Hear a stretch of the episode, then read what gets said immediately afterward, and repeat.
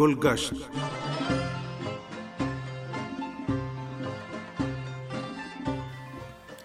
عزیز سامعین کی خدمت میں میسم رضا خان کا سلام عرض ہے۔ سامعین، پروگرام گلگشت کی ایک اور کڑی کے ساتھ حاضر ہیں۔ امید ہے کہ یہ پروگرام بھی آپ کی توجہ کا باعث بنے گا۔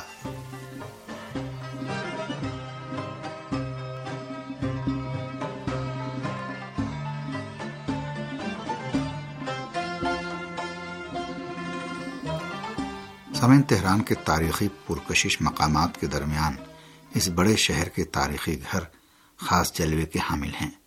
اگرچہ ان میں سے بعض گھروں کی ابھی بھی دقیق طور پر شناخت نہیں ہوئی ہے اور ان گھروں کو ایران کے قومی ورثے کی فہرست میں شامل نہیں کیا گیا ہے، تاہم بعض گھروں کو اس فہرست میں شامل کر کے اسے دوسرے کام میں استعمال میں لایا جا رہا ہے اور ان کو تہران کے معروف میوزیموں کی فہرست میں شامل کر دیا گیا ہے۔ خانہ مقدم بھی انہی گھروں میں سے ایک ہے۔ اس لیے میں نے مناسب دیکھا کہ اس میوزیم سے آپ کو متعارف کراؤں۔ آپ بھی پروگرام سے محظوظ ہونے کے لیے پروگرام کے آخر تک ہمارے ساتھ رہیے گا۔ تہران یونیورسٹی کا میوزیم مقدم اور در حقیقت خانہ مقدم قاجار دور کے ان جملہ مزین اور آراستہ گھروں میں سے ہیں جو محمد تقی خاں احتساب الملک سے متعلق ہے۔ ناصر الدین شاہ قاجار کے دور میں میئر تھے۔ ان کے سب سے چھوٹے بیٹے محسن مقدم، پینٹنگ اور تاریخ و فن نیز آثار قدیمہ کے شعبوں میں اپنی تعلیم مکمل کرنے کے بعد انیس سو چھتیس عیسوی میں فرانس سے اپنے وطن واپس لوٹ آئے اور اپنے فرانسیسی بیوی کے ساتھ اپنے آبائی گھر میں جو موجودہ مقدم میوزیم ہے، زندگی گزارنے لگے۔ مقدم کا شمار پروفیسر کمال الملک کے شاگردوں میں اور ایران کے اولین ماہرین آثار قدیمہ میں ہوتا ہے، کہ جو آثار قدیمہ کے ماہرین اساتذہ کے ہمراہ تاریخ کے شعبے میں سرگرمیاں انجام دیتے تھے۔ وہ اسی طرح تہران یونیورسٹی کے خوبصورت فائن آرٹس کالج کے بانیوں میں سے تھے اور اس یونیورسٹی کے ممتاز پروفیسر تھے۔ اور انہوں نے تہران یونیورسٹی کے لوگوں کی بھی، جو اس وقت بھی یونیورسٹی کے دروازے پر باقی ہے، ایران کی قدیم تاریخ و ثقافت سے متاثر ہو کر ڈیزائننگ کی ہے۔ محسن مقدم اور ان کی بیوی سلمہ نے، جو ایران کے نیشنل میوزیم اور کتب خانے کی ملازمہ تھیں، علمی سرگرمیوں کے ساتھ ہی بہت سے آثار اور اشیاء کو ایران کے ثقافتی اور تاریخی ورثے کی حفاظت کے مقصد سے اکٹھا کیا ہے۔ استاد مقدم نے بھی بہت سے گراں بہا آثار قدیمہ مثال کے طور پر ٹائلز پتھر کے تراشے ہوئے ٹکڑوں وغیرہ کو روایتی اور تاریخی فضا سے متاثر ہو کر نمایاں طور پر اس قدیم عمارت میں جگہ جگہ نصب کیا ہے اور اسی طرح کپڑے، حقے اور پائپ، مٹی کے برتنوں، شیشے کے برتنوں پینٹنگز سکوں، مہروں اور تاریخی دستاویزات وغیرہ کو بھی جمع کیا ہے اور ان کی خاص نظم و ترتیب کے ساتھ اپنے آبائی گھر میں حفاظت کی ہے۔ مقدم میوزیم کی نمایاں خصوصیات میں سے ایک اس میں موجود تاریخی آثار کا اس کی معماری سے ہم رنگ ہونا ہے۔ یہ طول و عرض میں دو ہزار ایک سو سترہ مربع میٹر ہے، جو تین بیرونی اور اندرونی صحن اور ملازمین اور چوکیداروں کے رہنے کی جگہ پر مشتمل ہے اور ہر صحن مختلف حصوں میں تشکیل پایا ہے۔ بیرونی عمارت جو گرمائی ہے، بیرونی صحن کے جنوبی حصے میں واقع ہے اور یہ حصہ متعدد حصوں پر مشتمل ہے۔ عمارت کے جنوبی حصے میں دفتر علمی سرگرمیوں اور مہمانوں کی پذیرائی کا حال ہے۔ اس وقت کوشش کی گئی ہے کہ مقدم میوزیم کے سیٹ اپ میں بعض تاریخی آثار اور اشیاء کے ساتھ ہی اس حال میں ایران کے ایسے تاریخی آثار کی نمائش کی جائے کہ جو تاریخ کے مختلف ادوار میں مختلف ثقافتوں کے آئینہ دار ہیں۔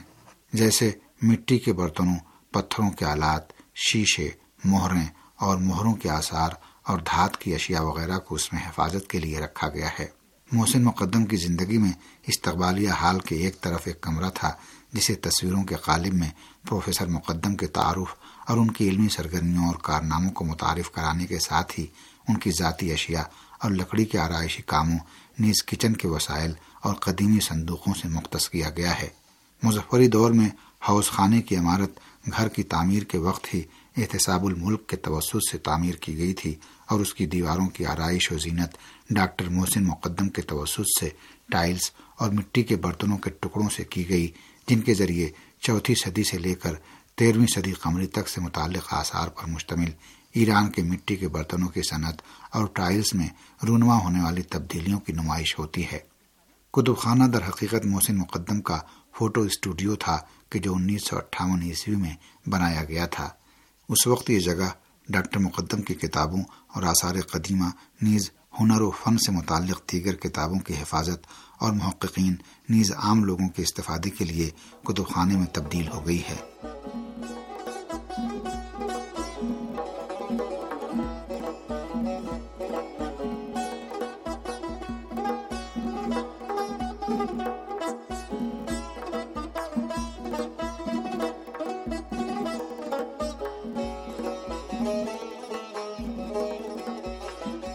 اربابی عمارت ڈاکٹر محسن مقدم کی زندگی میں انیس سو چھیاسٹھ عیسوی میں اور ان کے ایک شاگرد ڈاکٹر ابو القاسمی کی مدد سے تہران یونیورسٹی کے خوبصورت فائن آرٹس کالج میں یورپ کے قرون وسطی کے قلوں کی شکل میں بنایا گیا ہے۔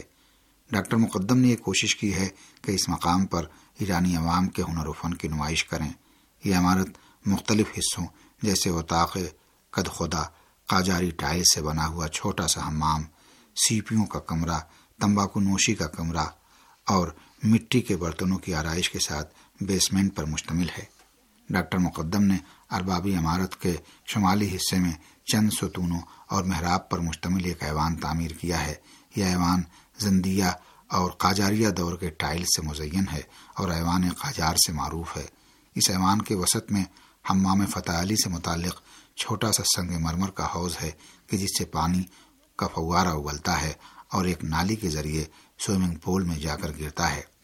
یہ سوئمنگ پول کے جو بیرونی صحن کے شمالی حصے میں واقع ہے، دراصل انیس سو چھپن عیسوی میں ڈاکٹر مقدم کے اسپین کے سفر کے دوران اسپین میں صدر اسلام کے دور کے ایک باغ باغ الحمرا کے سوئمنگ پول اور فواروں کی ماڈلنگ ہے۔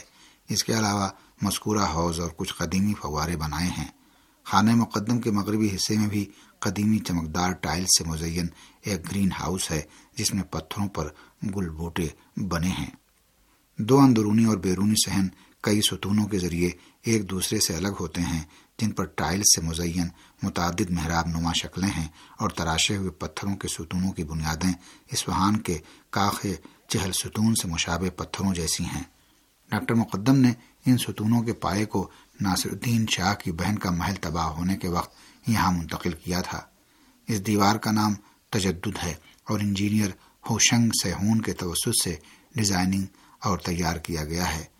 وہاں کا زیر زمین کا حصہ خانہ مقدم کی تعمیر کے ابتدائی دنوں میں ہمام اور گودام کے طور پر استعمال ہوتا تھا، جس کی افادیت ڈاکٹر مقدم کی زندگی میں ختم ہو جاتی ہے اور پورے زیر زمین کا حصہ گودام اور اسٹور میں تبدیل ہو جاتا ہے۔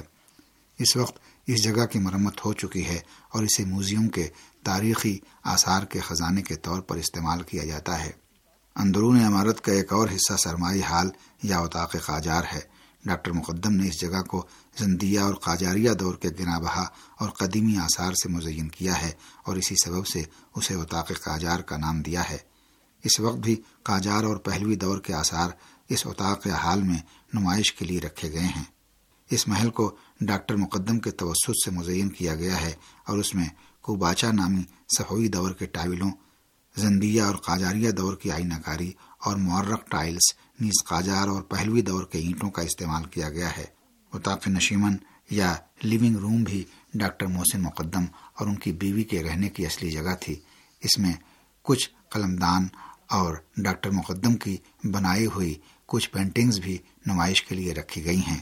عمارت کے مشرقی حصے میں ایک دیوار ہے، جیسا کہ میوزیم مقدم کی قدیمی تصاویر سے ظاہر ہوتا ہے کہ ڈاکٹر مقدم نے اس دیوار کو مختلف مراحل میں ٹائلوں اور قاجاری دور کے برتنوں سے آراستہ کیا ہے اور اس دیوار کے وسط میں بھی خوبصورتی سے محراب نما ڈیزائننگ کی گئی ہے۔